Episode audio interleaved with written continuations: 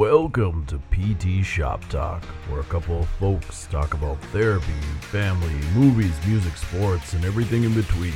Remember that this podcast represents the opinions of the hosts and guests and should not be taken as medical advice. The content is for informational and entertainment purposes only. Everyone is a unique and special snowflake, so please consult your healthcare professionals for any medical questions. Views and opinions expressed in this podcast are our own and do not represent that of our places of work. We take every effort to ensure that the information presented is accurate, and we welcome any comments, suggestions, and corrections of error. This podcast should not be used in any legal capacity whatsoever, including, but not limited to, establishing standard of care in a legal sense or as a basis of expert witness testimony. Now, here are your hosts. Welcome everybody to episode 54 of PT Shop Talk. On today's episode, we do a book slash chapter review from Never Finished by David Goggins. And we finish up with our top five rap hip hop songs from 1996 to 2000. With me, as always, is Nick No Diggity Doling and Jeremy Ain't Nothing to F with Van Klompenberg. Welcome, he gives you the good ones every That's real. week. Every That's real. week. No Diggity is a straight banger, and I don't know what you're talking about. No, that's not even. And it goes so well with list. your last name. No, no diggity, diggity doling. No yeah, doubt. No diggity. Yeah, there you go. No ah. diggity. No, no doling. It's a good song. No, no.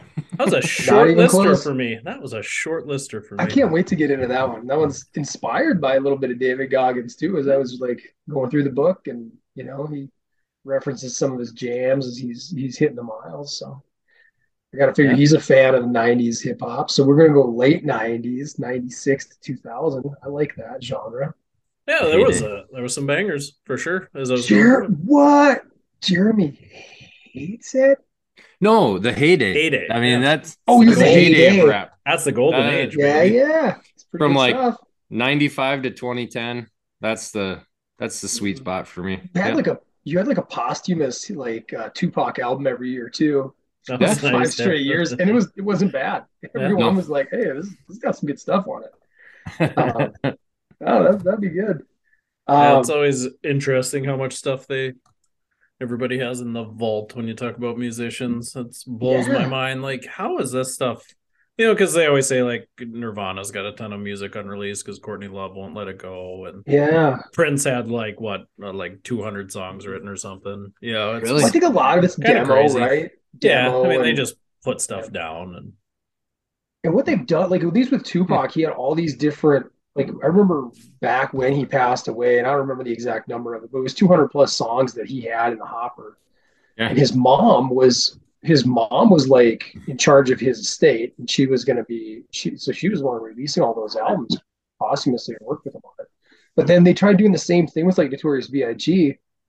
and i just remember like half that stuff when they lay it they put like some big verses on a song and you'd be like i've heard this before. It's like the same like lyrics they just dubbed it over like a different track with somebody else you know? It wasn't quite the same Yeah, it's just crazy to me how much. I mean, and I suppose when you go into the recording studio and you're going to spend a million dollars, I imagine you lay a lot of tracks down and mm-hmm. kind of yeah. darts at the dartboard, right? Yeah, exactly. And and some of it's not going to be very good, right? I mean, there's probably a reason it was cut. Mm-hmm. Who do you guys? What I mean, the '90s were like a time of sudden deaths, like impactful deaths in the music industry. Yeah. I, mean, I don't think we've seen that since, right? I, I don't know. I would say within the last what five six years, there's been some pretty big name young rappers go down. Yeah. Okay. They, yeah. They were just talking about uh, Nipsey Hussle. Was that his name? Um, like yep. his guy that killed him just got sentenced today, I believe. Really? Oh, I didn't see that. right. He went down Juice WRLD. right? Is that the name? I remember Juice not, WRLD. Not big but... into the rappers, but there's a seemed like there was a rash of really young rappers, I would say, within the yeah. last five years. And maybe Not it's my genre, really, but maybe it's because the industry shifted so much. But I mean, when I think of the '90s, like you you mentioned Kurt Cobain, right? I mean, mm. Nirvana was like a household name, and yeah. then he takes his life, right? Yeah. And Tupac pretty much was right on that precipice, and sadly enough, I I would argue is like his murder that put him like into the stratosphere of like pop culture. And then the same thing with BIG and their beef and all that story that came with it. You know, those guys were all like, so I guess maybe my point is they're more, um, maybe more mainstream, more accessible, and in their peak, in their prime when it happened. You know, we've lost obviously a lot of like older entertainers over the years. Mm-hmm. Yeah. yeah. yeah. there was that rash of like uh, grunge guys killing themselves yeah. in the mid 2000s too. Yeah, yeah. I guess we had Chris Cornell and yeah, yeah, yeah Linkin Park. Yeah, yeah. Chester does, does Stone Temple Pilots guy kill himself too?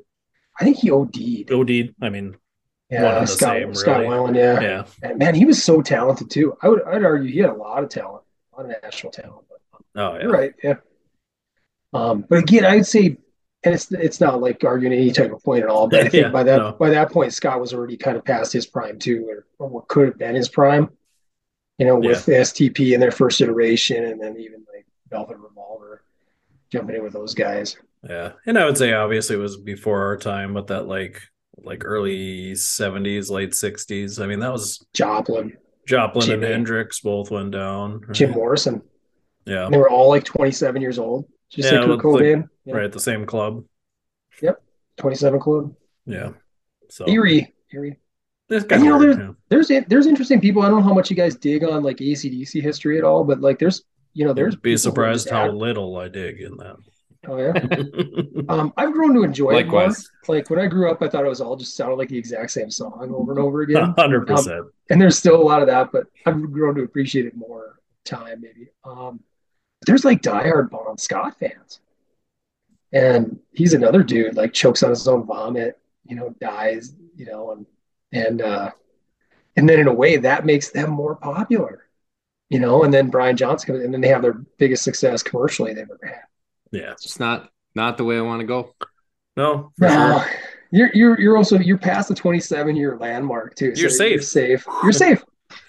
Throw up in your sleep all you want now, Jeremy. Oh, good, good. Let that vomit fly. Yeah. Was Amy Winehouse? Oh, was she 27? I think she yeah. was. Yeah. Yeah, that's crazy number, man. It's Blink 182 said nobody likes when you're 27. Wait, I, that's a misquote. Is it? Yeah. I had an awesome, I had an awesome 27th year in life. I just look at that like I was practicing as a therapist, kind of finding my groove. I finally got into like my first like half marathons and stuff. So yeah, that was, that was a good year. Why'd you run, why'd you run a half? Because you know you knew you could because I was because I was a puss. I knew because you knew you could finish. Why aren't you running fulls? I could. We'll we'll save that. We'll get into that in the book. But I actually, and it sounds so lame compared to Goggins's, you know, achievements. But the whole reason I did a half was only because I didn't think I could. I didn't do it because I knew I could. I did it because my friend told me I needed to. He was like, "The only way we're running this, I, I got to do a half because he's he did so many 10ks, and he needed to challenge himself." And I'm like, before that, I was like, "Well, I'm only going to do 10. I'm only going to do 10." He's like, "The only way we do Fargo is if we both do the half." So I said, well, "Fine, I guess." You know, and he, he said, "If we go out and do a six miler together, and you're fine, you let's do the half." So we did it, and I said that, and then like three days before the race, he had to pull out because he was injured. Got him. So then I was doing it all by myself, anyways. But but it was awesome. It was like a big mind uh, mind over matter thing for me. Yeah, that was not my motivation for running at all. what was yours? I don't know, just wanted to. I know I liked running, and my buddy was like, "I'd I'd like to run a marathon. You should run with me." And I was like, "Okay." I was I was pretty sure at that point it was gonna be relatively easy to do and it wasn't i was wrong uh, a hundred percent but mm-hmm. i mean i was probably running my longs were like 15 12 15 at the time so it was like kind of like the guy yeah. i mean if you're gonna run if you're gonna put one foot in front of the other i guess just keep going yeah yeah, yeah. my stop i had already i was already able to do a half at that point so um, if no one's chasing me no way and I think it's the, the thing that he, you know, he's he's such an endurance minded guy. But the thing is, you can make a 5K super hard if you run it hard. Yeah. Right. You know, if your if your goal is to like try to finish in the top five or win it, it can be damn hard, you know. But you know, I get it where he's talking about like mentally though, to do like a Moab 240. That I get where that takes a ton of mental fortitude because you're going to have so many ups and downs over four days. Oh yeah, and how do you just yeah, run and run and run and run. and just will yourself. I don't know. I don't know. These guys are special, man. They're special human beings, and and uh, I suppose it's like the more you do of it, like he says, the more you do of it, the better you get at it mentally. Yeah, it's just uh, you know, that whole thing is like uh, prioritizing, you know, life and I mean the way they just I mean it's that's got to be about it for you. You know, he you know talks about, Yeah. you know, going to do a speaking engagement, find an ultra on the way. Like I'm gonna sneak an ultra in between Yeah. speaking engagements, you know, like Two, a little 200 miler somewhere. yeah, you know. just, just casually, like did a 50 somewhere. But that's his recharge, right? I mean, for him, running 200 miles is like uh, me watching Ah. Netflix. You know, And it's crazy. it's like me Yeah. reading about him. like Yeah. him doing it's like Makes me you reading tired, about like it, reading right? about it. Yeah. Yeah, But you know, you make a great point, Casey, because he is, I think he, and this is what I grappled with during his first book. Like, he is on his third marriage, you know, and and um, he doesn't have kids, and that's it. We all know that's like a huge game changer, and and in some, and in his world, that's like, you know, on the outside looking in, he would call those like versions of excuses that we'd come up with, but Mm. you know, to your point too, I think there's somewhere in the mid, there's some middle ground there. Sometimes it's responsibility you got to have as a parent. You can't be absentee dad just because you're out there, you know, putting in like a 15, 20 mile run every single day. And I mean, I guess kudos He'd probably to say him, put your kid in the stroller and knock out 15.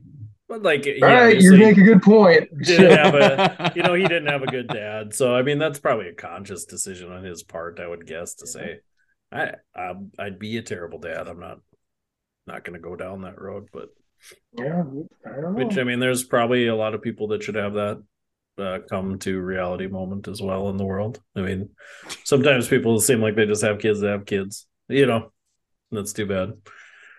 Um, yeah, that priority being a parent is low on the list of priorities. You know, it didn't. I, for me, it should be up there. it's a huge responsibility. I mean, Yeah. I, I think it, it's a it's an honor and it's a responsibility, and it's like I, you know, I think we all know, like you you kind of nailed some with me. You like we all know our relationship we had with our fathers, right? Um, so whether it was good or bad or indifferent, I think everybody as a dad probably should be called to like improve on that. Like you want it better than you had it, you know, you Mhm. want that relationship better than you had it in some way. yeah, You know, if it was absolutely amazing, then I guess you want to replicate it, right? Um, yeah. I mean, so I think that's a good calling to have though too. It's it's also it's also pretty damn admirable, and it also takes some endurance to do that because raising kids, you that's a up. freaking That's ups and downs. Yeah, that's that's more than a Um, 200 miler, 240 miler. I mean, that's all day, every day. You know. Yeah. But you can't choose. I mean, you can choose not to do it, but I mean, again, why start if you know if you're gonna make those commitments, stick with them. But Yeah, a whole other issue. Yeah. Right. I just I just uh, aspire to be like the dad from Bluey. That's my goal. Um, he's like the coolest dad. ever. Yeah, I don't know if you guys watch that show, but I've you know, I had it recommended. Yeah. that dude is he's Go the ahead, bomb. Jay. You you did. What are you guys watching at your crib, Jeremy? Uh, my daughter is mad into Blaze and the Monster Machines right now. Blaze, he's a good dude. Is that Yeah. John Cena? Is that was So that his vehicle? Uh, I don't think so. Uh, maybe. Um, I thought he wrote the book. I could be wrong.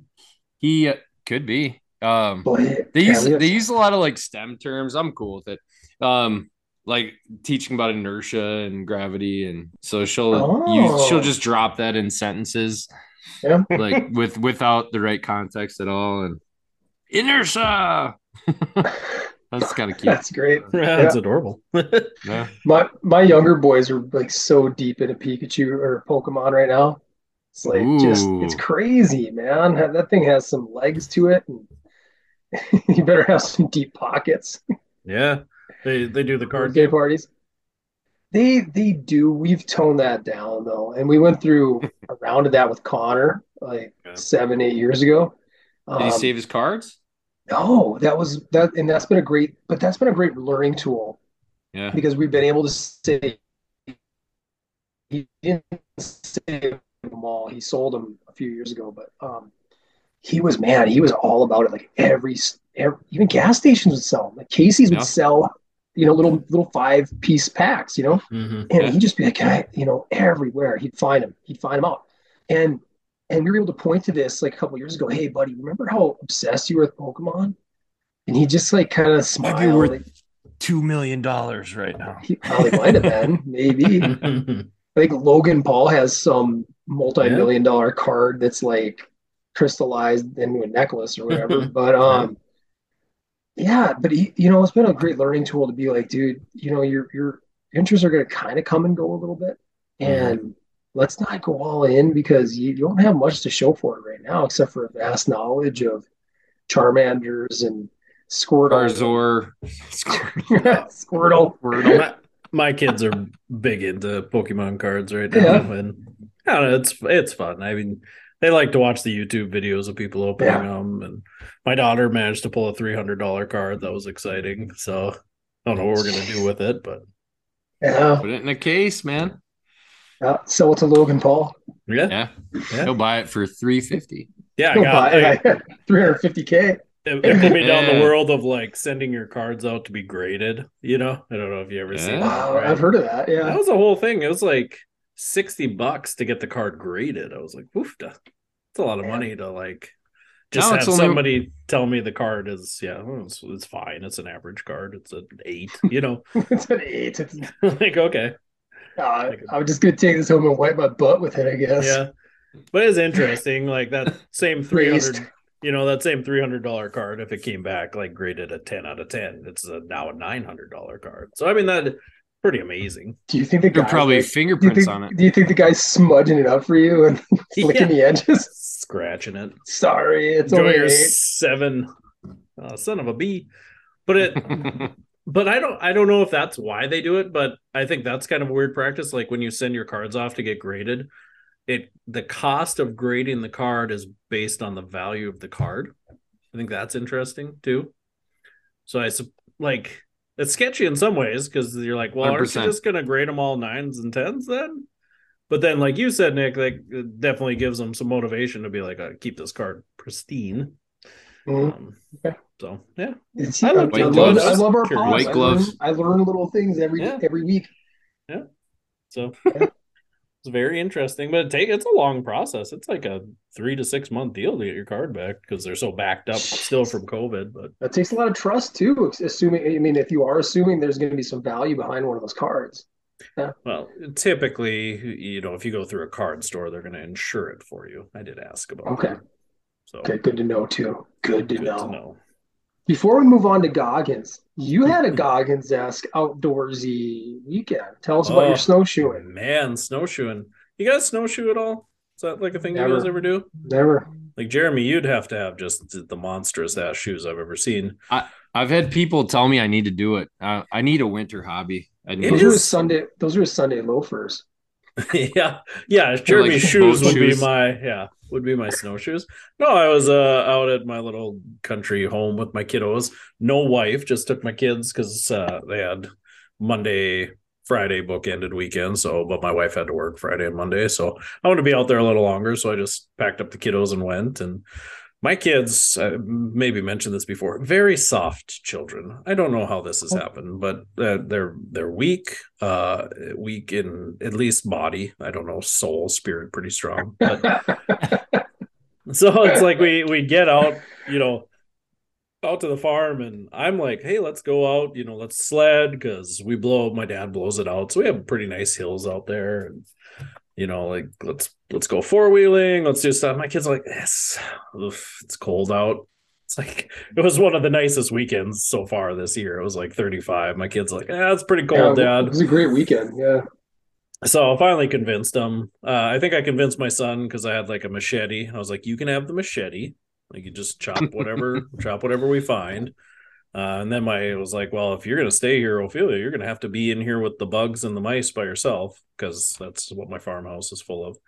Um, she wasn't into that, so she packed her stuff up and came with us. But it was quite pleasant. Um, again, if you guys have never snowshoed, my initial assumption of snowshoeing was like I'm just gonna glide along the snow. Like that's not how it works. Like I was still sinking in How are your hip flexors? tight. Tight. Yeah. I was still sinking in, you know, four inches at least in the snow, a lot of places. Um, you know, the snowshoes have like the heel that lifts up, like Okay. unattached from the shoe, so you can kind of have a normal gait. But that brings its own can of worms because if you want to take a step backwards, Oh yeah. you're going downtown. Uh, the Yeah, back of your sense. snowshoes digging into that thing, and you're going down. Which I have like poles, like walking poles for it. If you ain't buy those things and you go down into like a 12 foot drift, that's an adventure Done. in and of Done. itself. Your deer food. Yeah, yeah. I was, I was about coyote food for sure. Saw Coyotes lots, will get you. saw lots of coyote tracks while I was out there in the old dead dog yip, yip, pile. Yeah. Yeah, that garbage Yeah, you saw so dead. You had a dead animal slew. You said Yeah. Yeah, the classic dead animal slew. There was lots of coyote tracks there. They're loving Wish I could have. Wish I could have been there in person. And so then the next day I wanted to do it again through a different part of my trees, and my kids made me uh, pull them on a sled this time. They were not going to be Hey, walking through there. Damn, you're like Rocky Four. Yeah, pulling seventy pounds of kids on a five dollar sled through the snow. It's a workout. Nice. That's a workout. That it was fun. nice. Well, what a joy! You guys should come out sometime. We'll go And this is snowshoeing. this is this is rural Maddock we're talking yeah, about. yeah, Maddock Esmond area. Yeah, Okay. All right. right in that turf. Uh, beautiful. Sounds like we got to do it. wooded Men's area. retreat. Sounds like something from Chronicles of Narnia or something.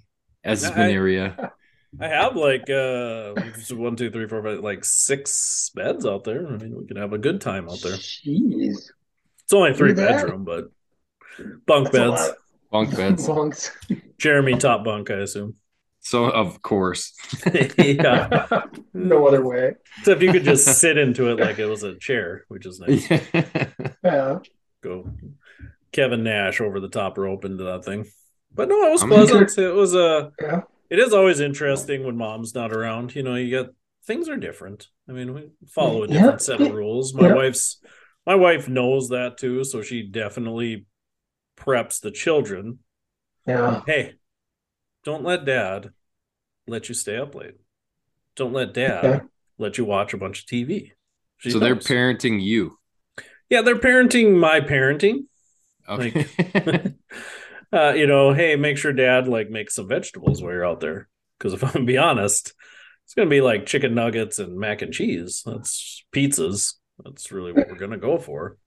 But I did buy a, a watermelon and a pineapple. Uh, Did you roll that up like a burrito? That frozen pizza? Yeah, Uh-huh. would've been tasty. Put Are some chicken eating the nuggets on the inside. Are you still Oh, eating yeah. the whole rind of that watermelon? Uh, no pineapple for sure. Watermelon rind is that is a tough one. I gotta be honest. Gotta be feel a little bitter. Yeah, yeah, that one is not a good one. You can do it, but that takes. But pineapple, that is surprisingly tasty. The rind on a pineapple is good. It seems so uncomfortable. No, You're It's weird. spiky. it's it's not as bad as you would think. Like you can chew a pineapple rind up pretty easy. Okay. Yeah, watermelon, no, that that's gonna sit with you. Hefty, hefty. Yeah. So yeah, if you guys so ever you have- snowshoe, get it.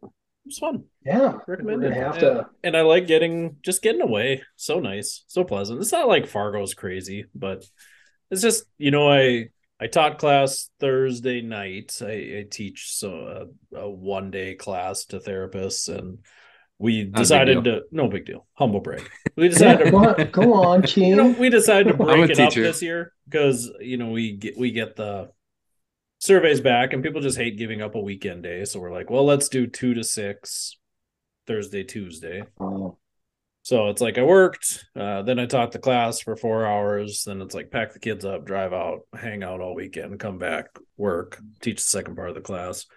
That was, I would say, more draining for me than doing just a Saturday.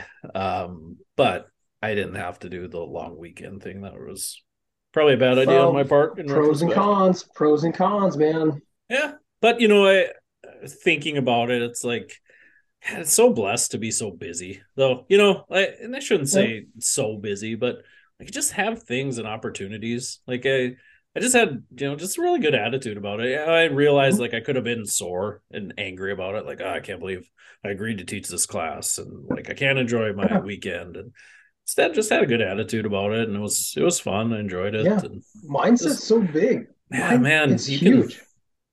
Yeah, just so many of those moments I was thinking about where it was Yep. like, boy, you could really, really go the opposite way with some of this stuff when you think about Yeah. it. You know, like yeah. Yeah. And, and we're you know you come back from you guys have all had it you come back from a long weekend and there's always stuff on your plate when you come back Dude. that you know wasn't there before and again you could be angry about that to go oh I can't even take vacation for four days without you know stuff coming up and it's like Yeah. eh, it's all good things you know staff know, really have great staff that manage themselves just little things and you know Mhm.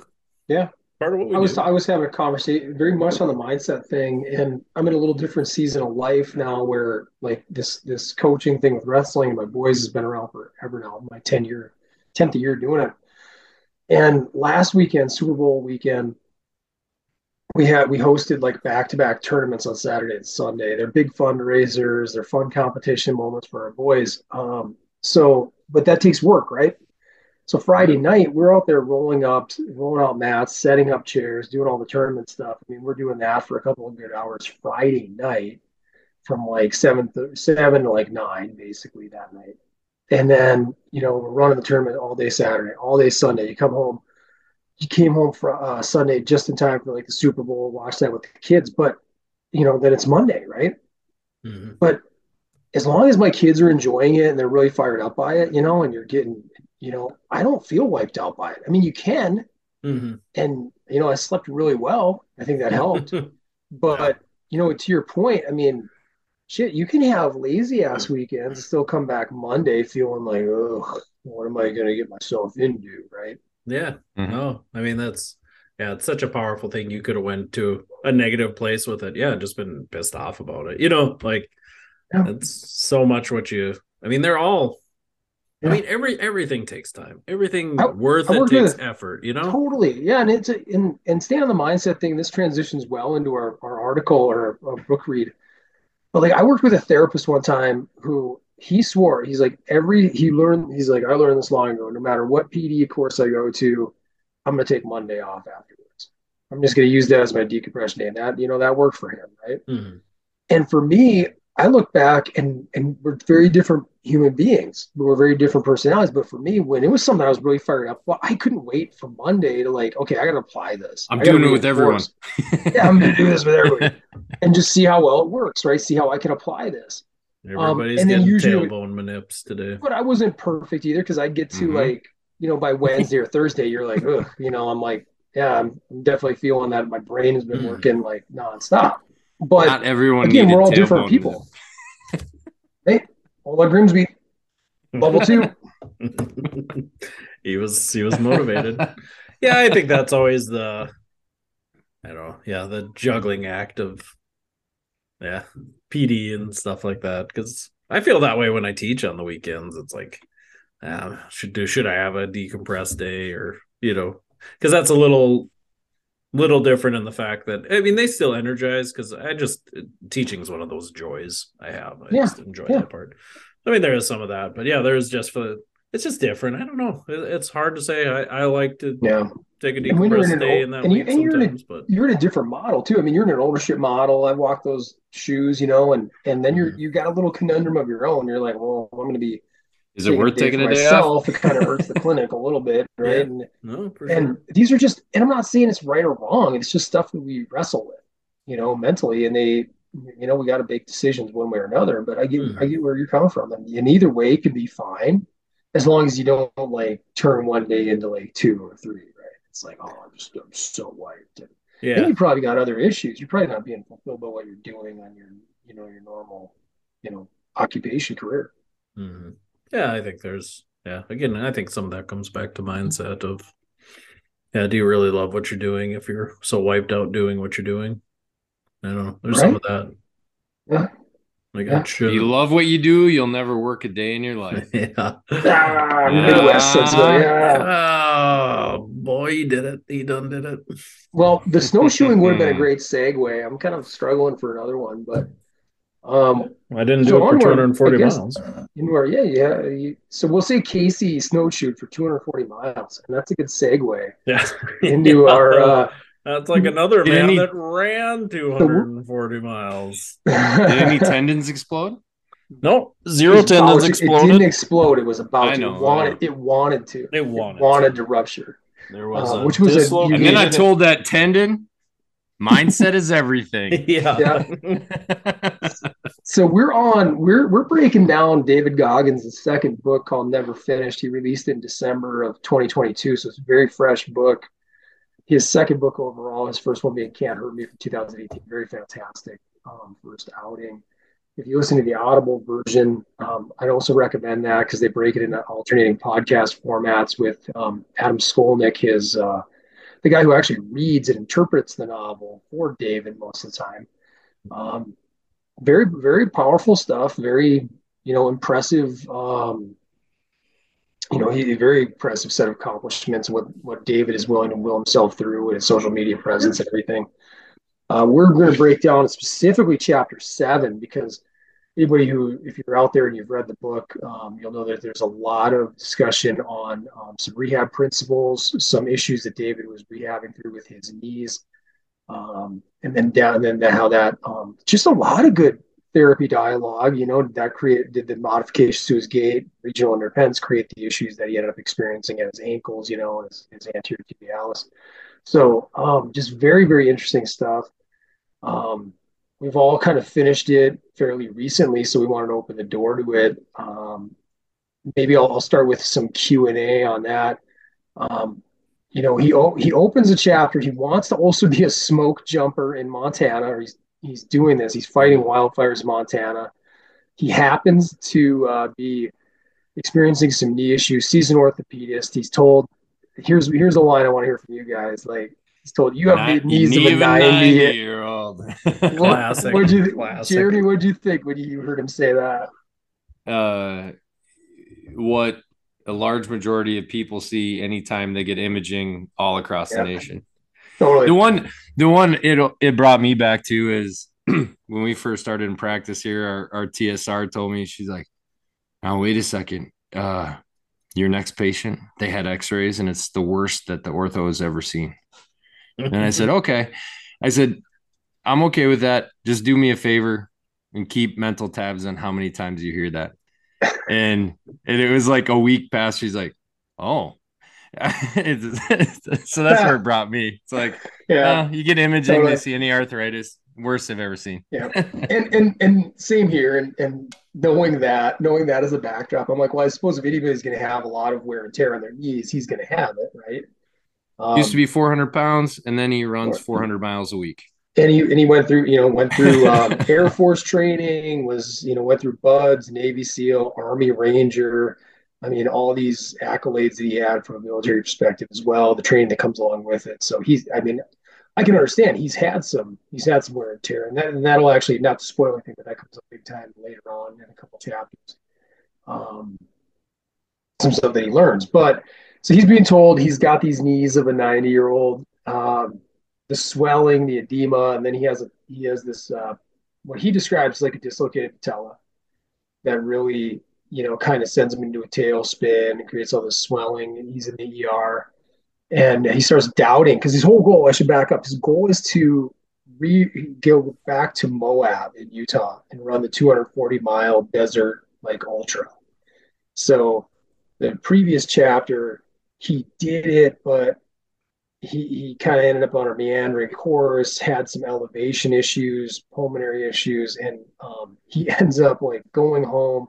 But since he left the course, he, go, he goes back to the cabin, but then returns and finishes the whole thing. But since he left, he he's a did not finish guy. He's DNF, a DNF. yeah. Yeah. So his whole goal, the second he finished, he's like, I'm going to come back and do this thing the right way, you know, the next year. So that's his motivation, and that's what's driving him. And he wants to do this Moab. Same time, like fighting fires, wildfires in Montana. So he he luckily though he knows a PT who's been helping on the tennis tour. But uh, time frame wise, this is fall of 2020. So COVID is like he, he kind of branches off, talks a little COVID talk. And then he's got a therapist named Casey.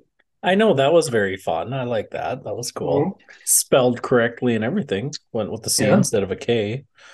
Um, yeah, curious uh, if Casey was the one pulling the blood from his knee. That seemed like I was too. like, I was too. I don't think so. I, I you wonder if he wouldn't was- think no. so, but he made it sound like that was part of the treatment. I was like, oh, that's Casey's hardcore if he's just sucking out blood. Yeah. And It's some of his diagnosis, like practice the knees of the nine year old, right? He had the he had the In torn Montana, PCL. everything's legal. That's true. Yeah. Torn PCL, torn is it MCL? Partially torn He's ACL, medial and lateral meniscus tears. I yeah. saw there was tendinosis of the popliteal. I don't know if you guys noticed that. Oh, okay. All right. I was So like, he's- oh, Okay. that little Yeah. guy's I- even getting worked on. I audibled it. Oh, you. Yeah. guys don't get the pictures then. No, I want to. They reference the pictures a lot. The Oh. I love it. There it is. There's David. Yeah. Yeah. Let's see. Talk amongst yourselves. So he go, Uh, so the French Casey is Revolution was neither French nor a revolution. Discuss. so his his PT is named Casey out in Montana. Um, not Casey Hansen. He's in Fargo practicing. Mhm. Um, Hate but Montana, really, if I'm being I- I want like, did anything? What were your guys' thoughts? The way he shared the dialogues. I mean, his interpretations of the dialogues with Casey. Oh, hard to see there. Uh, Oh yeah, pick it up, it's, but it's not coming through. Yeah, I but- read Yeah. it. I read it. It's Yeah, good. good, good work, Jeremy. Yeah. Can't believe the popliteus.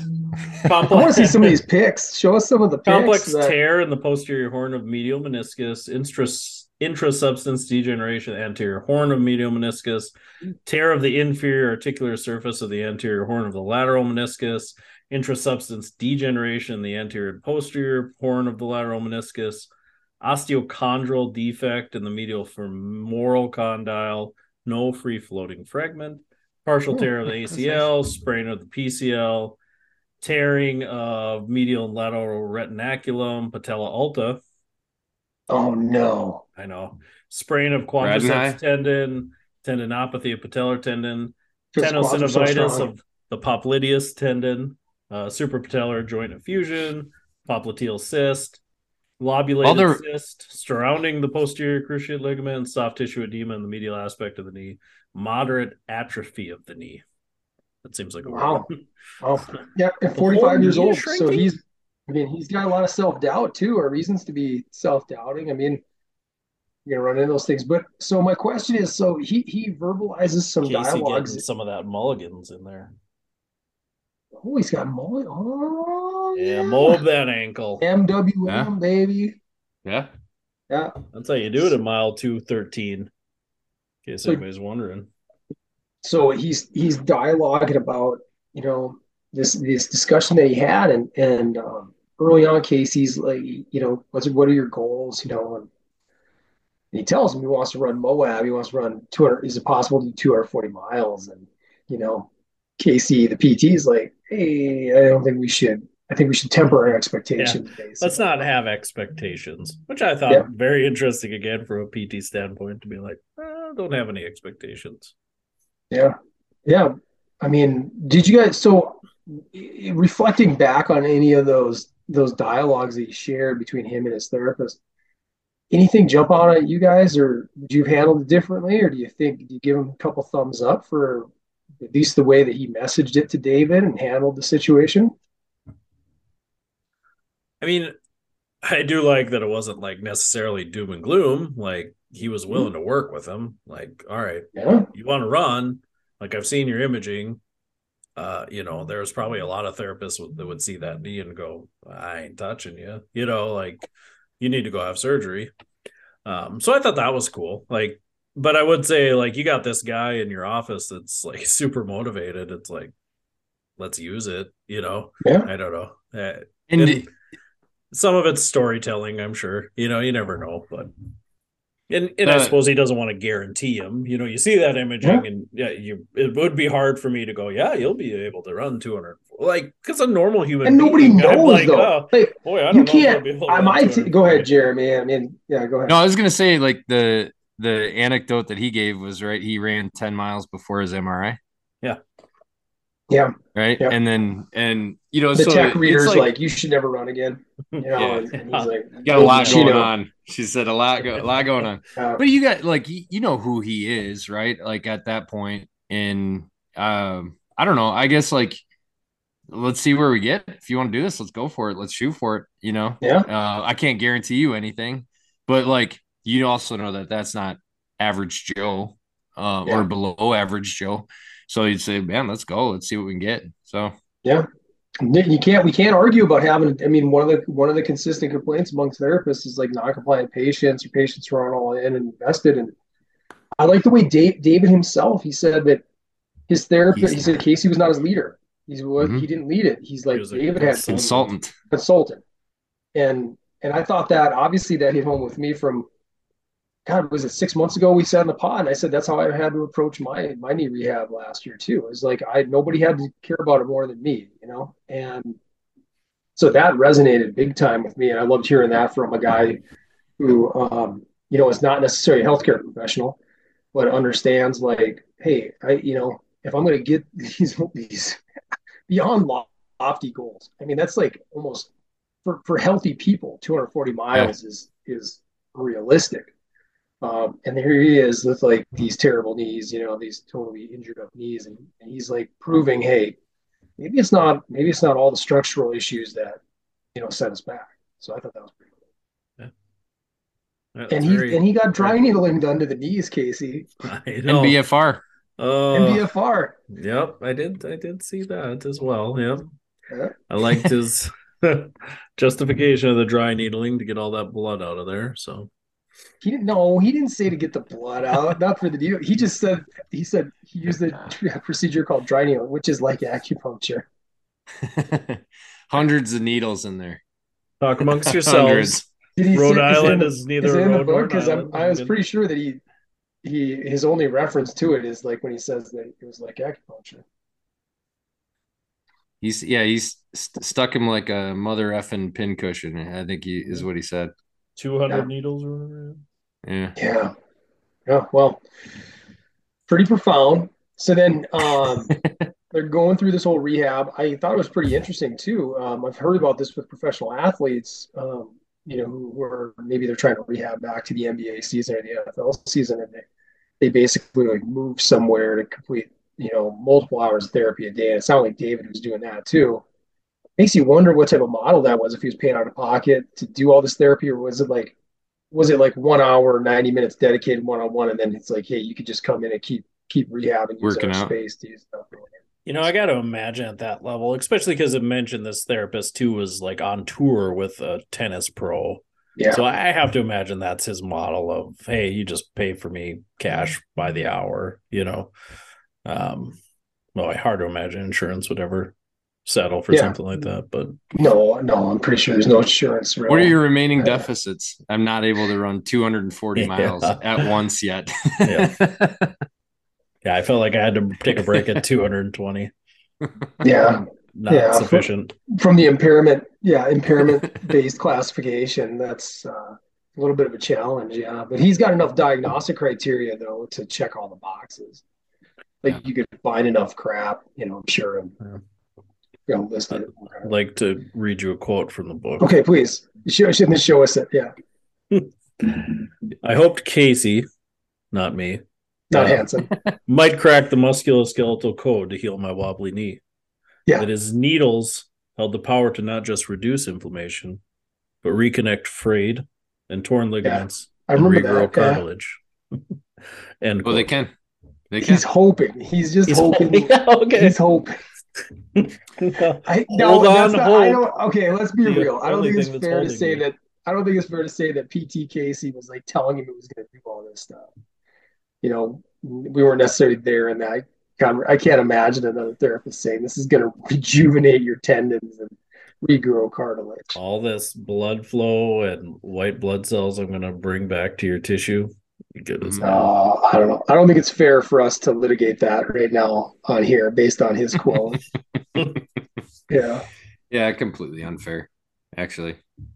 I don't think Nope. it, I don't think it is. Nope. I honestly don't because we weren't there and we don't know like is this David in his own mind like these are his hopes or Yeah, I, we talked about that off pod too, where I don't know if necessarily what he talks about in the book is truly what therapist is doing and talking about.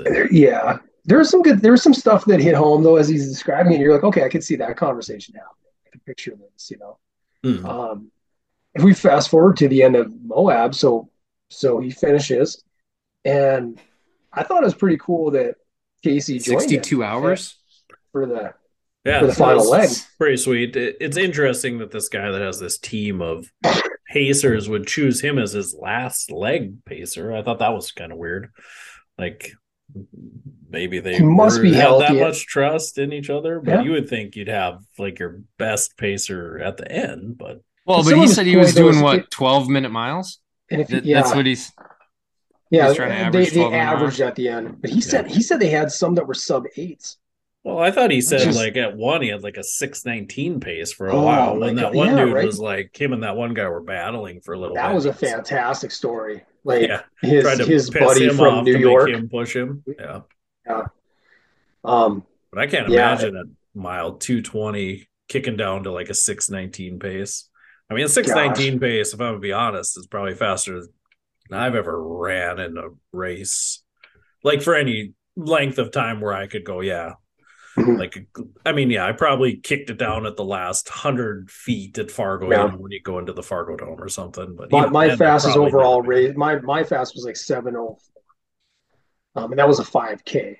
Yeah. and and we're not we're not on this level at all. But I'm just saying, like, so here he is. I mean, hitting that that stride at that point, and then That's Um, unbelievable with- to me. Yeah.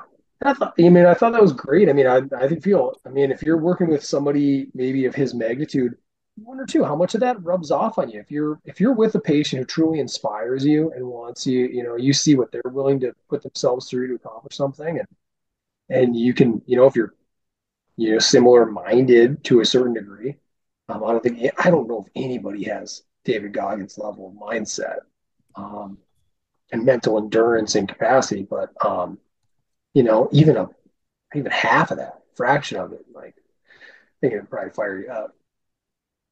So amazing how many people do run these ultras, though. It'd be fun to just read all their stories because you know I've done the I've read Ultra Marathon Man, and I mean that's like a complete opposite end of the spectrum of a guy who's just like naturally gifted, and it just came so easy for him to run. But Yeah. even there, it's like yeah, there's still some mental fortitude. A guy that you know his body is built to ultra marathon, where Yeah, David's kind of the opposite side, where it doesn't David's seem like his body was built big, to marathon run. six but- one or whatever he is, and um, pretty solid.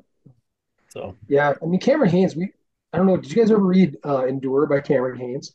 Mm. Talk, I know we kind of talked about that a little bit last year. Um, he's he's big in ultras too, and and I don't recall him having anywhere near the, you know, the physical challenges that, that Goggins has had. And he's he's uh, documented, you know, in going through it and fighting through it. Maybe that's some of the point of his book too. Like, hey, let me show you how hard I am. Oh, That's very interesting. I mean, I think just uh yeah, anybody that just curious in the human body should read on these ultra marathon runners. It's just man, there I don't know. I'm sure there's other physical feats. Like climbing Everest is very interesting. I've read books on that too. I mean, just the the training and prep that takes. But then you have these Sherpas that that's just their life. like Yeah. it's crazy. Wim Hof, man, They're like, yeah, Wim Hof. I'll head What do up you and down, you know. running uh, marathons in shorts in the Arctic Circle, no shoes. It's crazy. Yeah, Yeah. yeah. There's just I was just looking it up. They said like like the fastest split on record for an eligible course for a marathon is like 437. So well, somebody just went. Somebody just did a sub two hour. really? Oh Yeah. man. Was Yeah. it uh Kipchoge? Yeah, I can be right. Yeah, look at if you if you're doing the research tonight, Jeremy. I mean, that's it's pretty recent, um, within the last six months, and that was That's- something that people previously amazing. thought was possible. I mean, people were like, nobody will ever ever run a sub two. You know, But They think think, about that. like- You're doing uh you're doing a a 437 440 split for 26 miles and so Wow. even if you're if you're doing a 619 split at mile 180 like it's pretty crazy. I mean, it wasn't that long ago when a four minute mile just, you know, that seemed, you know, unbelievable. you know, to do it once, like one Yeah. mile under four minutes, that was like. when uh, was when is that was that's Chariots of Fire, right? And when when does that take place? not mean, that that's- long ago. I mean, Uh, Well, the I movie mean, was made in the '80s, but I mean, Yeah. yeah, It was a little earlier than that, but earlier than that. But it's still it shows you how there's there's always something else out there. I mean, there's some other. It, it's it is pretty remarkable.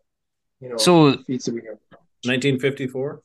54. Yeah, So I mean, yeah, you're talking what 70 years almost. You know, in the scheme of like human evolution and sports, I mean, that's not that long ago to now have people running that almost 26 miles straight. I mean, yeah, crazy. man. I mean that that's there. There's some incredible humans out there, you know, and they're willing to kind of put themselves through it. And as uh, you know, as we kind of tie a bow on the book, um, you go through and you, you know, he he, he documents like we talked. We were talking a little bit about the ankle and his anti. It sounds like his anterior tibialis tendon was the one that was flared up. I mean, that's what he that's what he states in the book. Um, I don't have the I audible just like Jeremy. I don't have the pictures, Casey. So He doesn't really it- show any pictures of like Have you ever seen his gait? tendon. Shows a picture of like his heel striker? toes. um, they, well, I don't really see his feet. You know, all his videos, it's like torso up, but you can see where he talks about how he was always a. I don't know, how does he describe it? Glider? A glider. It's And, got to be a heel strike. and then he, so he wasn't really absorbing, you know, shock evenly distributed among his body. He talks about, okay, you know, Casey. So that was something interesting too, because Casey, you just covered a research article about gait changes and, and modifications to that, what effects it has. And here he he must have undergone some gait changes um, as part of his rehab process to prepare for Moab. And he talks about how it felt really, really good for Mm. quite a period of time. But the downside was now his his feet and ankles were getting more jacked up. Um, and maybe you could argue because they weren't absorbing force like they should have all those years too. I don't know. Yeah, you wonder was it like a shortened gait that caused him maybe to dorsiflex more to clear through because he wasn't using hip flexors and things as much and using as much knee flexion extension. So maybe his dorsiflexors had to kick in a lot harder to clear the foot, and that's why tibialis blew up like it did. And I don't know. I suppose you know they talk about in the book like it's about to explode. Um, Yeah. yeah, Yeah. But I suppose maybe the physio physical therapist was thinking, you know, like flexor retinaculum type stuff. Like we don't want that to tear and post string out. I mean, there, there's some of that that maybe I, oh, Maybe I'll be honest. When I heard when I hear that, I'm just like, I'm sure we go. That's pretty radical, right? I mean, that's Yeah. pretty aggressive. But I also have never, never treated a patient, you know, 130 miles, 140 miles into a run. You know, who knows what you're going to see on there? Yeah. Just like you talked about his chafing. When he gets into the description on his chafing, that was like wincing, right? I mean, like Mhm. he's like my my ass cheeks were were Hamburger. ground beef, Hamburger. you know, and hamburger, Ooh. and you're like, oh man, he needs all this Desitin and um just to get through that, you know, and Yuck. man, at what you again, it goes back. It's not just the physical thing, but obviously the mental, and, and you're like to be able to say, hey, I'm gonna heal from this. You know, my body's gonna be fine. hmm, Um, but but the the honor or the feeling of accomplishment that I'm going to have by completing this feat, that's going to live forever. So I'm just going to finish this out. I mean, that's just absolutely remarkable. but even you know a 26 mile race again, everybody's doing that. I mean, that's not. I'm not saying that's a huge accomplishment. I, I felt accomplished doing it, but you know, again, that chafing. I mean, I'm not a small man. My thighs chafe pretty good. Yeah, my you know, you- thighs chafe too. I, I've had body glide. I've used Dude, body I was glide and all that. but- bleeding all over when I finished that marathon. But if I'm gonna be honest, I didn't really feel a whole lot of it, you know, until I stopped. It, your body is But this is pretty amazing. Casey. This is ten times 10 that. 10 big. I know. marathons in a That's row. why I mean, I'm not, I'm not downplaying what he is. I'm just saying it is amazing how the body, even, even my weak mind, you know, can like start to do some yeah, stuff. yeah. Okay, okay. I You see where know. you're going. Yeah, yeah. And I had the same. I had my my last half. I remember I I had bad nipple bleeding. Yeah. for the first time. And I guess it's kind of common. I think The Office, even like that episode Oh, where. Andy's Andy had to band-aid up his nips. I wish I would have used that because I Yeah. never experienced it ever until like my final half. And the pictures of us afterwards, I'm like got my arms around like Michelle and one of our friends, and and my little tank top's got these pink little Oh yeah. dots pouring through. And then the rest of the night, I'm like, can't touch, Ow. can't touch my my nips. That was 13. That's all Yeah. that was. Yeah, I pretty much had calluses on my nipples from training. You know, that that's how much I loved running, Jeremy, though. I mean, get mile two, those suckers were popping out right away. So grind them off. Mm-hmm. And I was always like a mesh tank top runner. So mesh is not like the kindest No, material to your nipples. Not at all.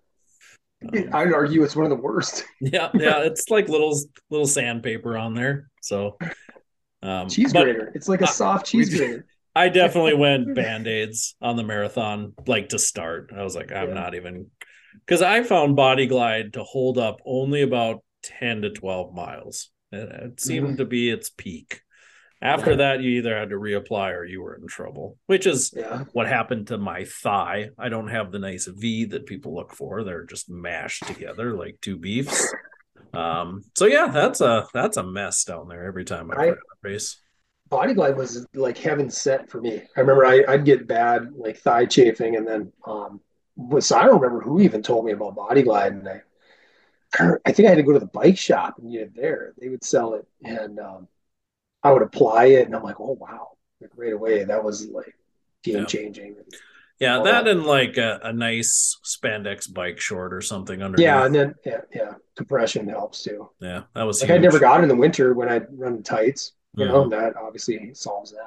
So Because when I first started Um, running, I didn't know have anything, so I used to run like underwear shorts. That's a terrible. Cotton yeah, cotton boxer briefs. Might that's well awful. knives. Might as well That's terrible knives down decision. there. I love hearing this stuff because you're just Yeah. like, in When did you you're like, start running? I don't know. I was like uh, 21 when I was like, "Ah, I think I'm gonna try this whole running thing. I've hated Yeah. it my whole life. Man, you played sports growing up. Why? Like, why did you think boxers was gonna work? Boxer briefs, not boxers. I was Well- I would have well, and then I went to nothing. I just went shorts. That was way better. But there's a support issue there, obviously, that gets exhausting after a while. So I mean, there's there's pros and cons to it all. Yeah, the the, David the Goggins, spandex shorts were the way to go. The spandex shorts were definitely the way to go. yeah. I yeah, wish once you get told me. comfortable with like some lycra and stuff like Yeah. that, it's like it's fine. It is actually, and it's nice and supportive. Yeah, Well, and like nowadays, it's so easy. I can go on Amazon and get like a five pack of you know spandex shorts for ten bucks. But that well, back everything then, has changed everything. yeah, back Yeah, it then was so it was niche. hard to find. Um, if I'm Yeah. gonna be honest, like I could get a pair of You didn't go down Under to Armour- Shields. Yeah, we had Shields, but it, yeah, I could get They Under Armour shorts for thirty. But even then, or Shield, 40 like to that point though, Shields didn't have a robust. Like, I mean, they had a little bit of something, but Under Now you Armour go was there, like they- it, man. That was like the only option back then if you wanted yeah, for something your like for that. your materials, yeah. Yeah. I mean, you could have went jockstrap. I guess I could have went that that route. Yeah, you could have. Um, well, he and, and David mentions that in like the first. I think he mentions that. Um, I don't think it's Moab. I think what did he do before Moab?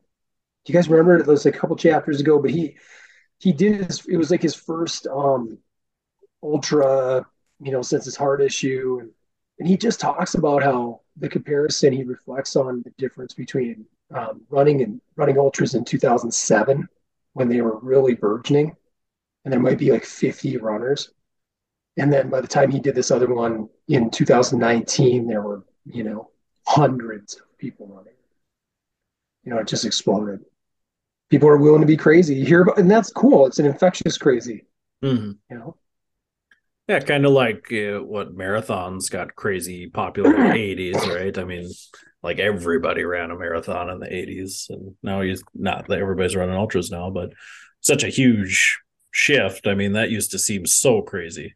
Somebody tell you they ran 100 miles, it's like that's not believable. I don't believe Now, before- you're lying. I think I, I got. I, I think this could be taken somewhere, and it could be a fun thing for our listeners. Like, so you guys need to know we're we're doing our own little accountability group here. Kind of like, hey, I did my workout this morning, and we're texting each other, snapping pictures, stuff like that. Maybe we need to up our game and identify something.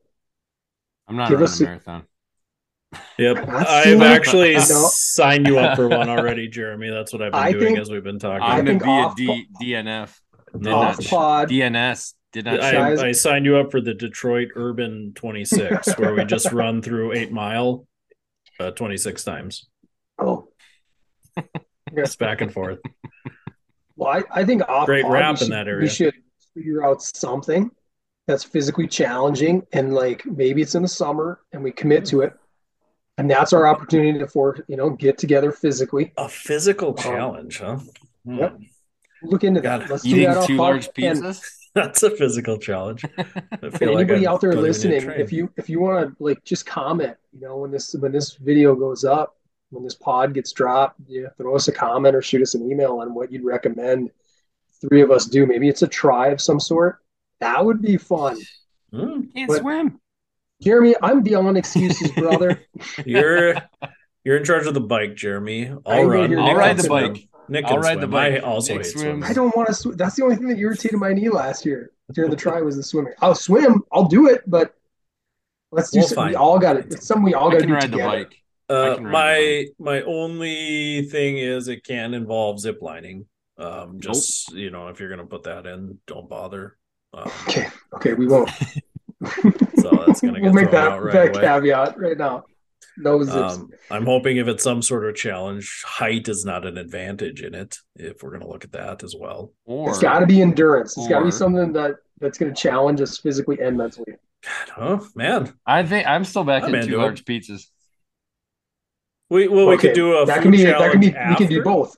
Let's do both. Ooh. All right. A, a run, walk, 5K, and then eat two large pieces. Okay. It's going to be Run it need to be more than that. All right. But we might need some motivational music, and if I know my boy Big Jer, he's probably got some hip hop in that mixtape. I do.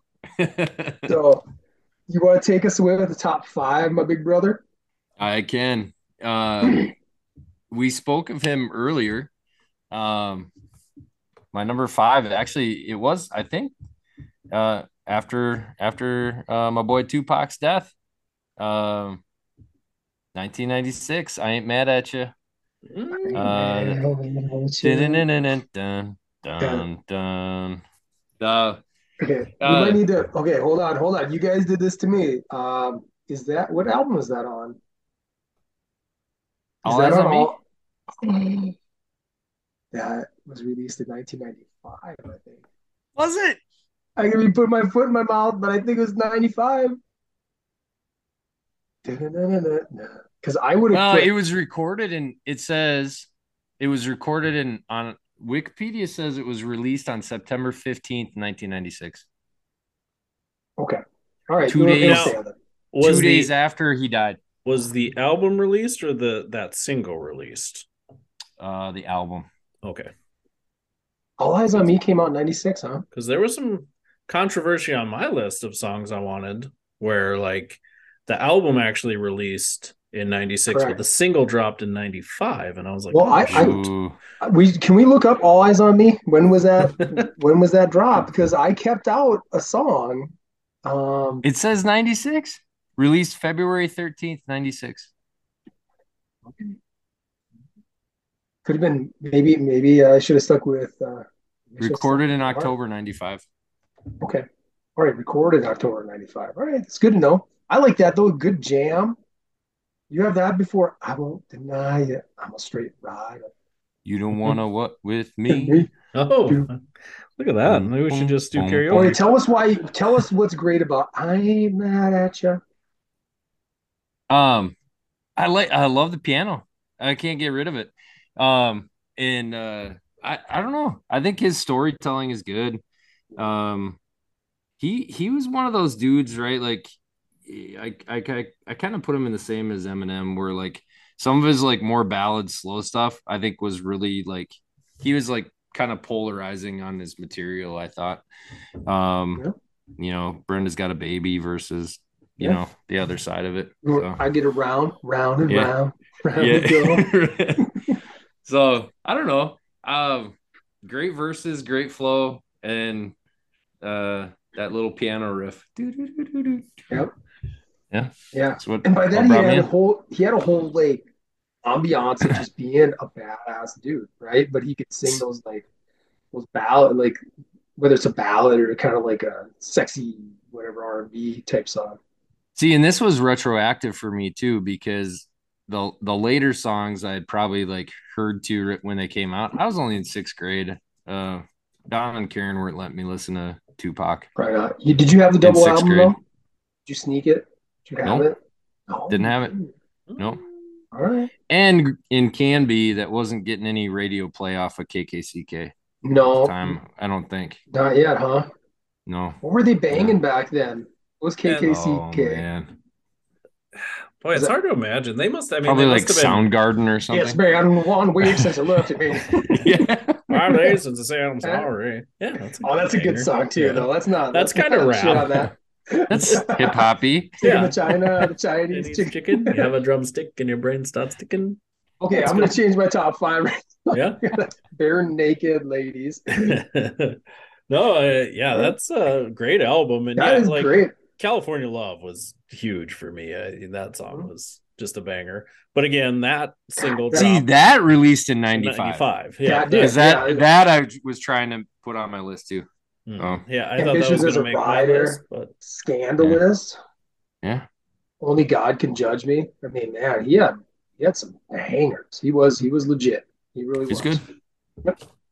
Um, I'll I'll jump in next. I'm gonna sneak in here, uh, right in the middle of the me finish. sandwich. all right. All right. Uh, did you you just really wanted to be in the middle, did you? No, no, my not a huge Hey. rap guy, so I'll, I'll Okay. finish strong. Have no fear. Okay. All right. Um, my number five. Uh, I kind of referenced him just a little bit ago, but I'm for real on this song. Um, it is by DMX from 1998. It's Rough Riders Anthem. Um, Roll love the. I mean, I think Swizz Beatz like handled a lot of his his production and the you know. Um, and he just came out so raw.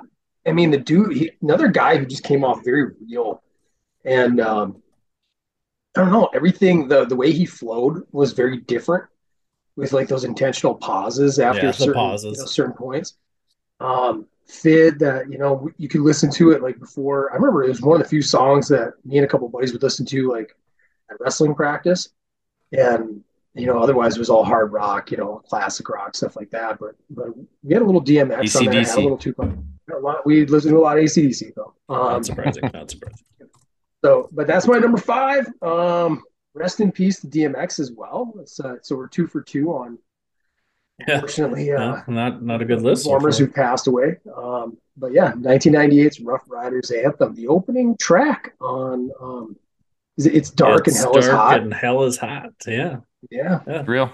Great album. Because that's also my number five, Rough Rider Anthem, DMX. let's I mean, go. For me, this was as close to rock and roll as rap got. I mean, it had that same ferocity that some of the nu metal I like to listen to at that time had. you yeah, know? yeah, Um, rap wasn't, you know, rap. I liked rap growing up. I was a big Dre, Snoop guy, but it, it was different. You know, it was that gangster rap was angry in its own way, but it was probably when it was angry, it was angry in ways I didn't it was like understand. smoother, right? Like Yeah, and it I think of Cali rap, like Dre and Snoop is smooth. You know, so it was either like the super with that. funny stuff, you know, or you know, just West telling a ridiculous story on the West Coast, or was the East Coast stuff about like lifestyle I didn't understand, or was that West Coast, you know, hate the police stuff that I really didn't connect to. I mean, I just Yeah, uh, Yeah. so like it was cool when rap started to change around that 96 97 to be just a little more um generally Mainstream. acceptable kind Accessible. of music Accessible, yeah mainstream yeah, like uh, he was rapping about frustration and being angry and all that stuff and i could relate to that not that i'm angry man but i mean we're all angry at some point about things so that's something, right? Not Yeah, if you have right. your mindset right. I didn't know back then i didn't Channel know it. jeremy Channel it. Yeah. Like, you just- can go you can go positive or you can go negative. I You went so off of it. negative back then, uh, and Yeah. this stuff spoke to me. So DMX was the, Personal this- growth. That was Casey. album. like, Yeah. Mind your business, lady. Yeah, Nosy people get it too. so good, so good. That's my number five. Rough That's Rider awesome. Anthem. I love it. We're off to a hot start. All right, J Bone. Uh yeah, DMX spoiler alert didn't make my list. Uh, Oh, yeah, he just he just sounded like he was struggling in the restroom. Like you're this not up in her. His oh, flow is- stop. No. You didn't like the dog barking? That's I don't believe how he barked, but uh a little more guttural. we'll work on that. We'll fix it up in post production. Yeah, I'll, Uh, add him, I'll add him in later. My Every three number seconds, I'm going to put one of those when Jeremy's So- talking. Those should've were annoying though for too. Remember that hip hop trend where they'd put like some dogs barking in the background of some songs, like Yeah. some Rottweilers, and it adds ambiance. That sucks. 50 Cent was still game was still doing that in like 2005. Uh Yeah. anyways. Uh my number 4 uh is Bone Thugs, Ghetto Cowboy. Um Oh, okay. I'm gonna write this down because it's So- new to me. um this is up there as like it's like Coolio Gangster's Paradise when it comes on. I think I could rap the whole song. Um Ghetto a goof- Cowboy. Yeah. Yeah. Crazy and lazy bone. Wanted posters in the saloon. Okay, I assume there's gonna be trouble around here pretty soon. Uh Yeah. it's just a good song. Um bone thugs, man. Them about them yeah. thugs. bone bone bone bone. Um but yeah, check it out. the crossroad, crossroad. This hit uh hit a number of uh early uh CD mixtapes. Uh, yeah, one of my faves. Sweet. Ghetto Yeah. Cowboy. Crossroads was huge. Big Crossroads Yeah. fan. Yeah. And I got a buddy that be lonely. Shout out to Pineapple Express. claims he's never heard Crossroads, but he's a huge Ghetto Cowboy fan. What? Really? He's like, man, I don't know what you guys are talking about, but Ghetto Cowboy is a banger. So we always give him a hard time. We're like, that Huh. song sucks. Nobody knows that song. And Everyone I'm gonna, that I'm gonna look at, I'm gonna add this to my library so I can listen to it after. So Count they were money. definitely one of the count your money. one of the first for me, like super fast rappers, where it was like, holy, that's like a different ball game, you know? Um, because what was, was there like a Bizzy Bone? Was he one of the, like Bizzy the Bone, fast yeah. one? Bizzy right? Bone. Yeah. He had like Yeah. a record for a while on like fastest rap on a track or something, but yeah, Interesting. Spitting bars. Yep. That's my number four. right. Ghetto Cowboy. I'm looking it up right now. can't say I love Thugs. it, but I get it. Bone Thugs are sweet. I'm gonna add it just so I can listen to it. There you go. It's in my library. Um, now my number four was a interesting like comeback of sorts. Um, big hit. I'm staying in the same year, 1998, as DMX, but I'm going with a little older group. It is the Beastie Boys, it's Intergalactic. Intergalactic planet. man and just fun when i and to this day when i hear that song or i'll see that video uh it takes me right back because like man just enjoying life and so happy to have them back I'm like more like i actually love here's a kicker i love like check your head and um ill communication like those albums are really good to me where they were playing their own instruments but there's some so cool about them going back to like the turntables and just more of a pure hip-hop element with Hello Nasty and Intergalactic was the big comeback song. It was just fun. It felt like it was like just a fresh, perfect update from what they were doing like 1986 with like Licensed to Ill. Hmm. So love every bit of it. Fun, dumb, um, yet still like really it's it's like dumb humor, but at the same time, you know, kind of witty. Um, found its place. So that that's that's awesome. Special place in my heart there album's pretty good too. Not not one of their all time best albums, but Mm-mm. um, not terrible though either. And uh, I'll always be a little bit of a Beastie Boys fan of heart. So that's my number four, Intergalactic, 1998 by the Beastie Boys. Yeah, It's a great choice. Cool group. Yeah. Yeah, I was, you know, coming off of what Sabotage was like 94. 94, yeah. Right. So he didn't really hear much about him until that point. So it was, like I said, it was cool when it came back out. Like, yeah, these- these guys are kind of old rap group and like they're still. Yeah. Just like LL. You automatically do the trying to- robot when that you know, comes LL out. was still trying to rap Intergalactic at time, Planetary. yeah, Yeah. Beastie Boys known to let the beat drop. Drop. That's a cool line. That is cool. everybody, everybody says that when that song's on. That's just a Yeah. line. And that's just a cool like self-reference, right? It's like Yeah. you know when you're when you you've made it when you can reference yourself and still make it be cool. Mhm. because it's like Yeah. 12 years later. Um, and another, you know, sadly enough, another RIP because MCA passed away a while Yeah. back. Cancer, long battle with cancer.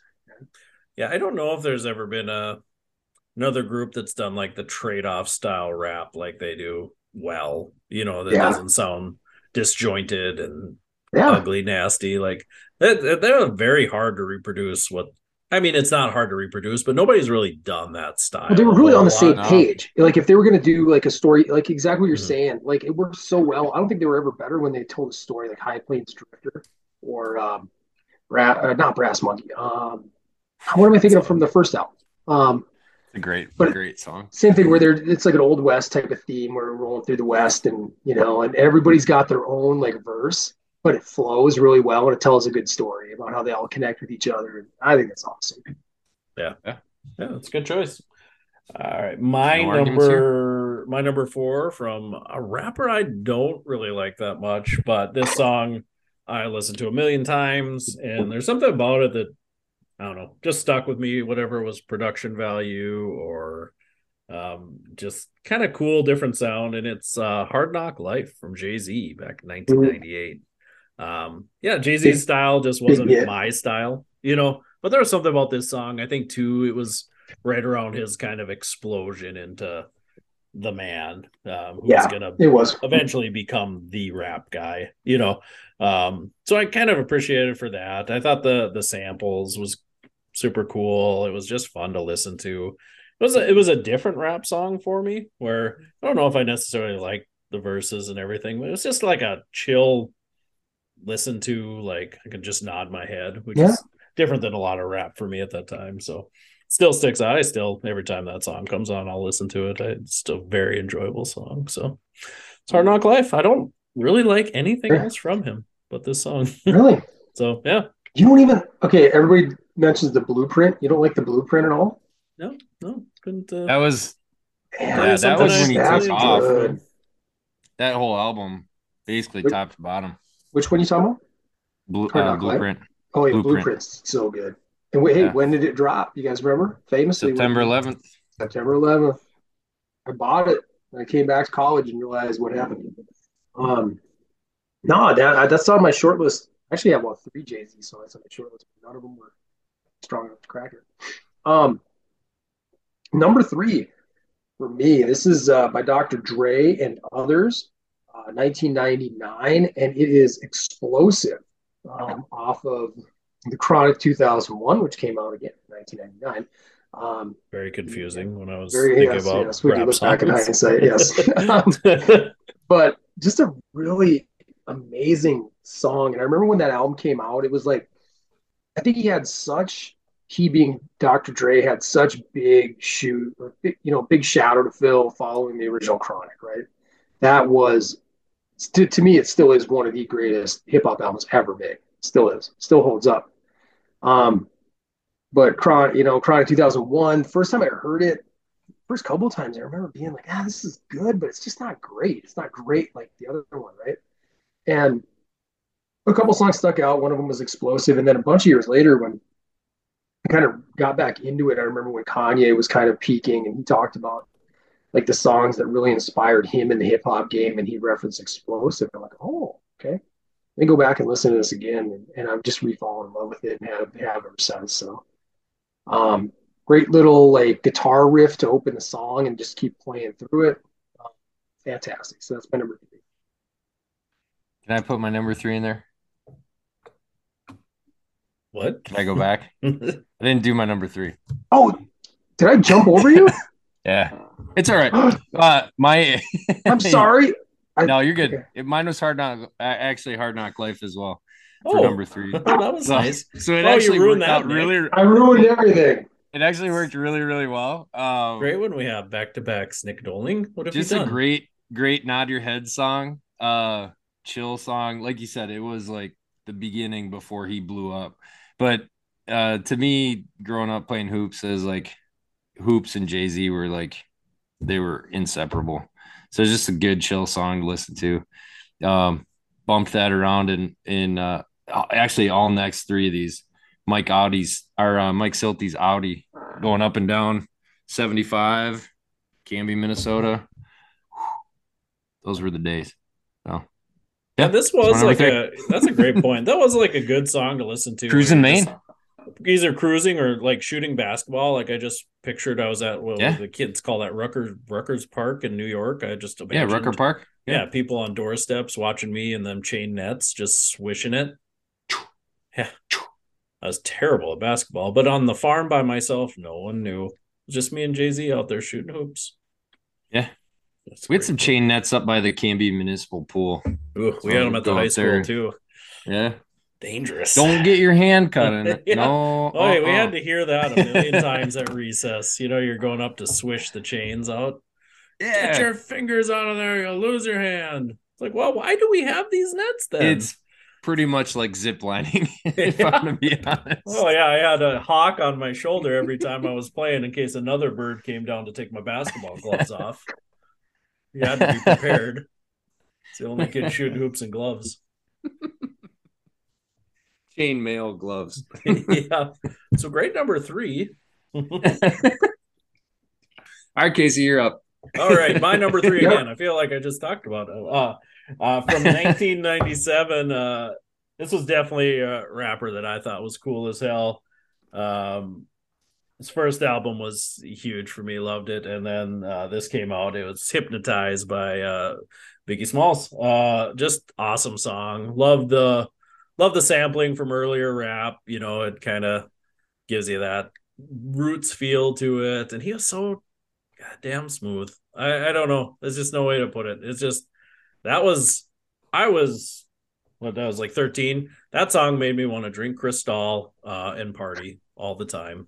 When I was 13. Yeah. I didn't even know what it was, but I wanted it.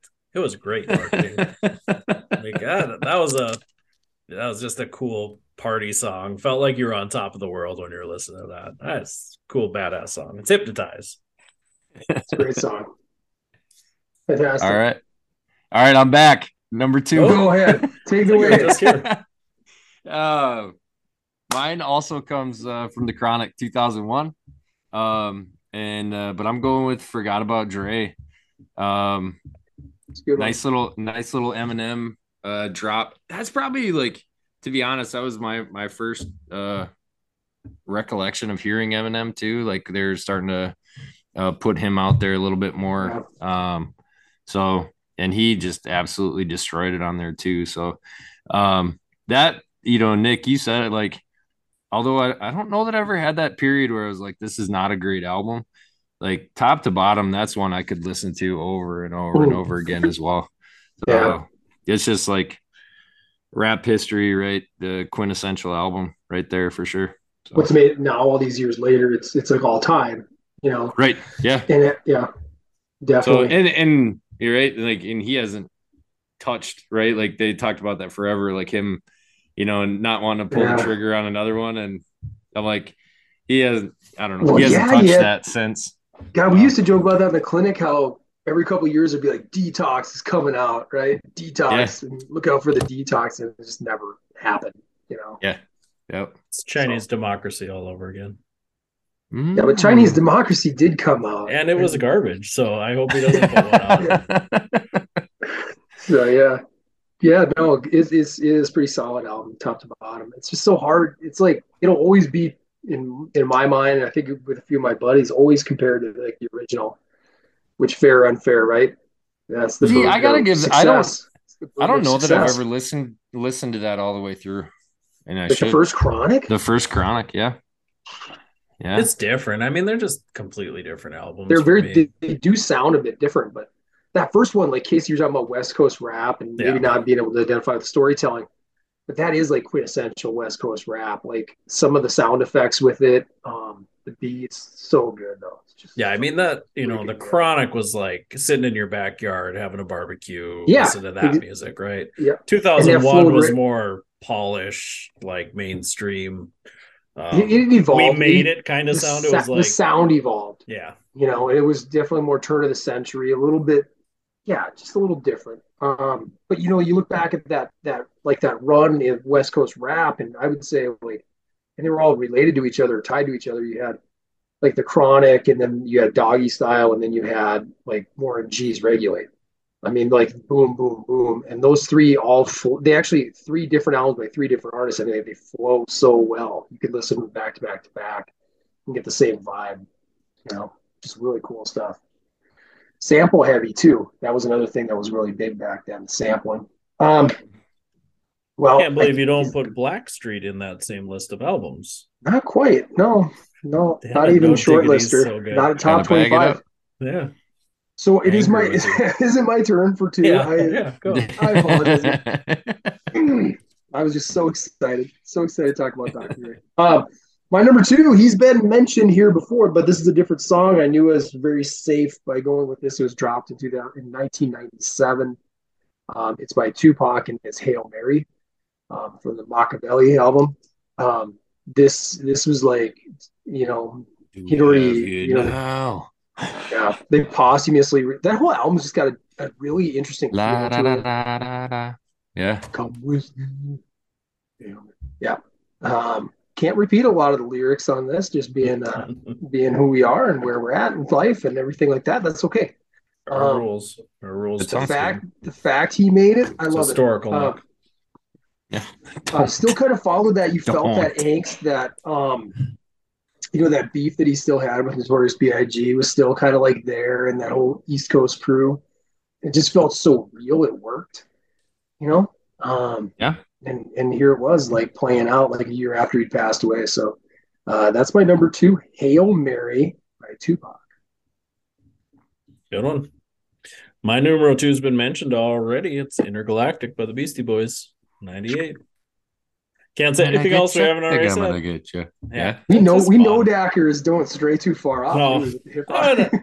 Got a Like couple Nick said, when you hear that song come on, there's just something inside me that gets a little happy. There's just something about that. Yeah, Jeremy, you just kind of move a little bit, you smile a little bit because it is silly, it's goofy, it plays on itself. It- it's just fun. Yeah. And I would say like immediately Quintessential do the Beasties. robot during that. Yeah, Yeah. the video was funny, cool. I mean, they Yep. they put out some cool videos in their time. So That That's my number two. Rangers vibe. Yeah. yeah, Intergalactic. All right. My right, number number one, the big hitters, Jeremy. I almost said my number two. Um And Nick's got you. Nick's my number one again, Jay jump in right Z. here. Jay Z strikes again. Um, my number one was Big Pimpin', 1999. Um, again, I mean, it just takes me back to cruising up and down Main Street in Canby. Um, like, and you you talk about being 13 and in uh wanting to cr- drink Cristal. I guess I was 14, thinking I was going to be on a mega yacht. I mean, so, I get it. So That songs, video- that songs video was brought the you there, man. so yeah, yeah, things didn't turn out that way. but Good great song. Yeah. um, be ladies. Yeah, it's a great song. Um, boy, that, that was on my short list. My number one, um, referenced already, but he has not been said, and his partners here have been said. It is from 1997. It is Notorious Thugs by Notorious B.I.G. with Bone Thugs and Harmony. The opening track to disc two. To this day, I when I'm being honest and I go through, I had like, you know, good sized list right here, right? And when I'm going through it and I'm like, which one of these this is this is my number one, and like number two ain't even close. Hail Mary ain't even close to this for me. Like I can still listen to Notorious Thugs like weekly to this day and still feel like I don't know, get some vibe out of it. Um and it, it like everything works about the song. Like the beat to it when it starts out and uh, like that piano, you know, the piano, and then going right into like the, the heavier bass. And then when BIG starts rapping, it's like whole nother level. Just And, butter. um, just butter every time. So good, just ridiculously good. And then you get the you get the thugs coming in at the end that just fits with it, you know. Um, man, Eh, like I said, it's number one and number two ain't even close. So wow. Oh, yeah, for me- choice, huh? All right. for me, it was it was it was like when I came up with this list, I'm like, I got number one, and now I just got to figure out the rest of the list from there. Um, so yeah, go check it out if you're out there listening. and You have not, for some reason, you've never heard this song. Um, go check it out. Yeah, very cool. My numero uno uh, has been said already. Uh, so it's from 99. Forgot about Dre. Uh, uh, Slim Shady LP was huge for me. I love that album. I I could probably rap every word on that album. Eminem didn't make it any of those songs on this list because I will say I go back now and listen to it and it doesn't quite hold as strong. Not I teenagers at anymore. I mean, time. it's like, yeah, Um, not like the Marshall Mathers LP. I can go back to listen to that and still go, that's a good rap album. But yeah, Slim Shady LP is definitely it, it doesn't hold up as well. But there's something about Forgot About Dre with Eminem's. It was kind of his, like Jeremy said, introduction to a lot of people. I think um, his raps were was really cool on there. It was you know it was kind of funny. The Dre parts where he was just calling everybody out was really cool. Like you just feel like Dre was just getting it all off his chest, and it was just uh, yeah, I love that song. Because everything's Well, cool about Do you guys you guys keep up with Jeremy? You probably keep up with a lot more than me. Does does Eminem do much with Dre anymore? Has he? That's a good question. I haven't listened to Eminem's like last God, four he, albums. he has to owe. I mean, that early part, like you said, like he was on this album, but Guilty Conscience, you know, they did together as a duet, and that was huge too. Mhm. Um, and and obviously Dre produced his first couple albums, and and that got him out there, and M referenced that a lot. Um, Yeah, just being in Yeah, that great circle song. too. You know, I was going to Yeah. ask, so you so you got the Slim Shady LP, you bought that, right? yeah. I don't. I'm going to ask you guys this, Jeremy, did you ever buy it? No. I don't know if there's ever been an album that surprised me as much when I bought it. Like expecting everything to be what, hi, my name is, Yeah. my name, you know, and you're thinking this is gonna be a fun album, right? Mhm. And Let me shove a needle through your eye. damn, you get to Yeah. like the second half, he's talking about role model and like, yeah, still don't give some- an F. And yeah, Yeah. there was There's like definitely- the back half of that album is dark, you know, Yeah. and. Um, yeah, but it was good. Evil, Like, bad was it bad Evil, habit or something? Yeah, I mean, it was. um Royce It was a different thing. It, like I almost felt bad listening to it too at some points because he's he is talking about murdering his wife and a few a few of those Yeah, songs. just the two of us, uh, 97 Bonnie and Clyde. yeah, yeah, yeah.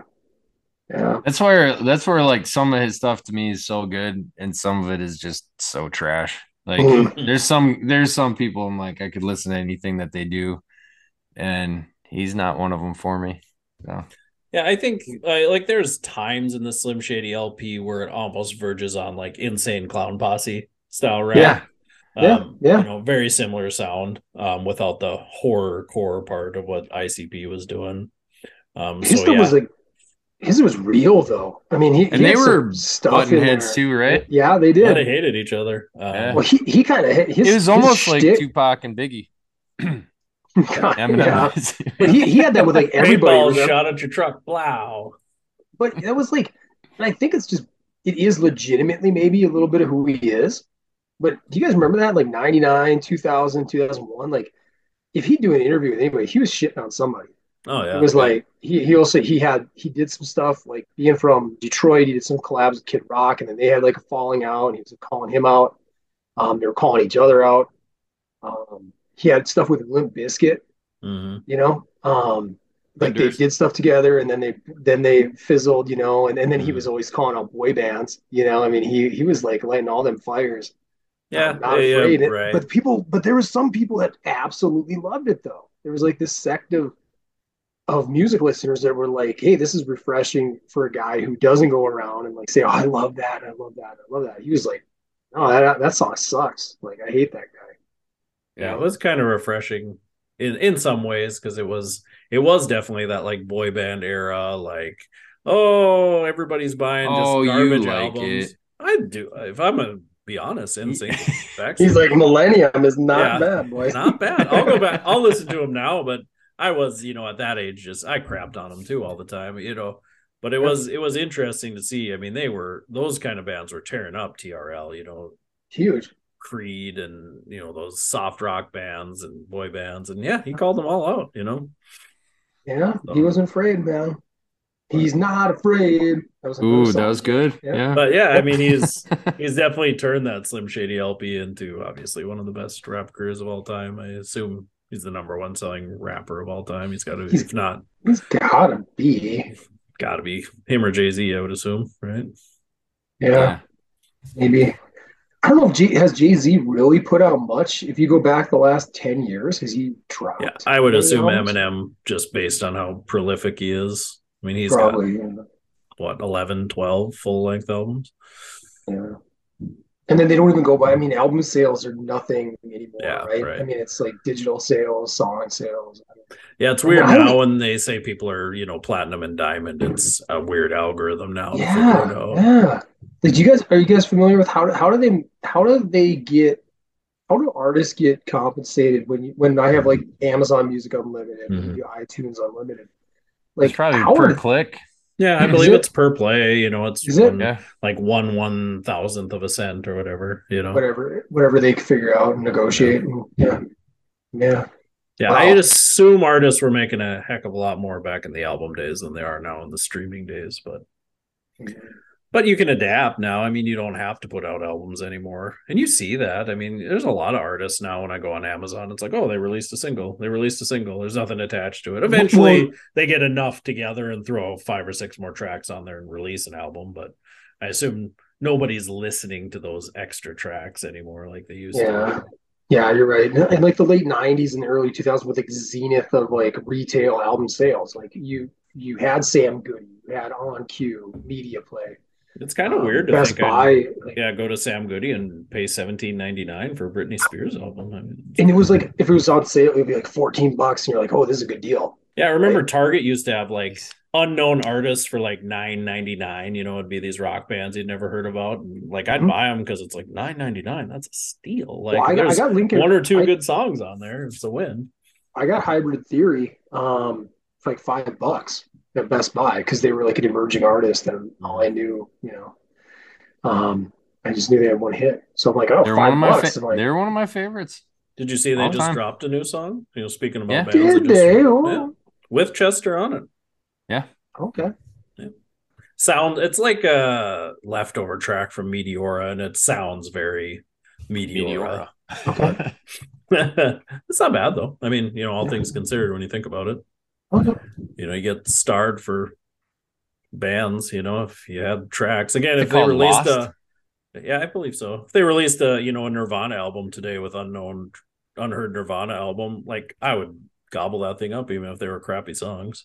At least, yeah, I'd give it. Well, and that's the maybe that's the beauty part about having like music unlimited. I don't have to like invest specifically in this one album. I can I can add it, give it a try, and see if I like it or not.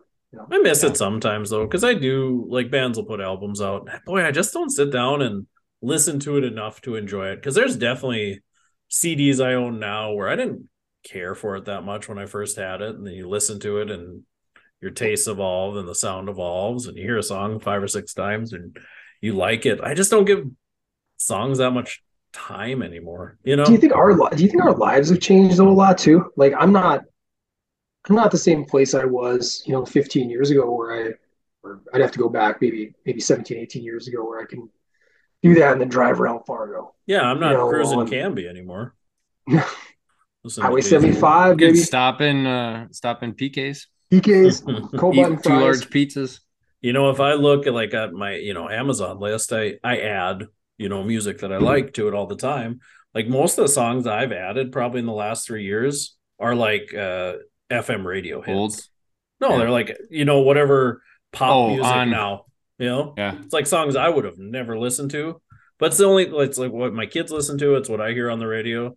So that's what I listen to now. You know, I What probably do a lot more a, of that. you're just a drone now, man. I am. I am. You know, I He's a bot, a bot. it's not like I turn on rock radio and you know listen to rock music or anything anymore. It's just there's not a you know I don't do it in the office. I don't have a commute really. You know, i'm five minutes I'm home. Yeah. So That's why we got to work out in the mornings. you know, should we just stream our workouts together? Well, Listen to your I'm music. saying, like more. That's what I like get my tunage in. See, I'm, Tunage. I'm such an audio book guy when I work out. Well, to each his own. Yeah, I don't know. I use those Well, good. Potato, potato. Good Yeah. list, guys. I like it. Uh, got some. I got some Ghetto Cowboy to listen to now. Let's check that out. You're out. gonna like Soak it. in. Yeah, You're gonna like it. it's not as good as Crossroads, but it's all right. Yeah. that completes episode 54 of PT Shop Talk.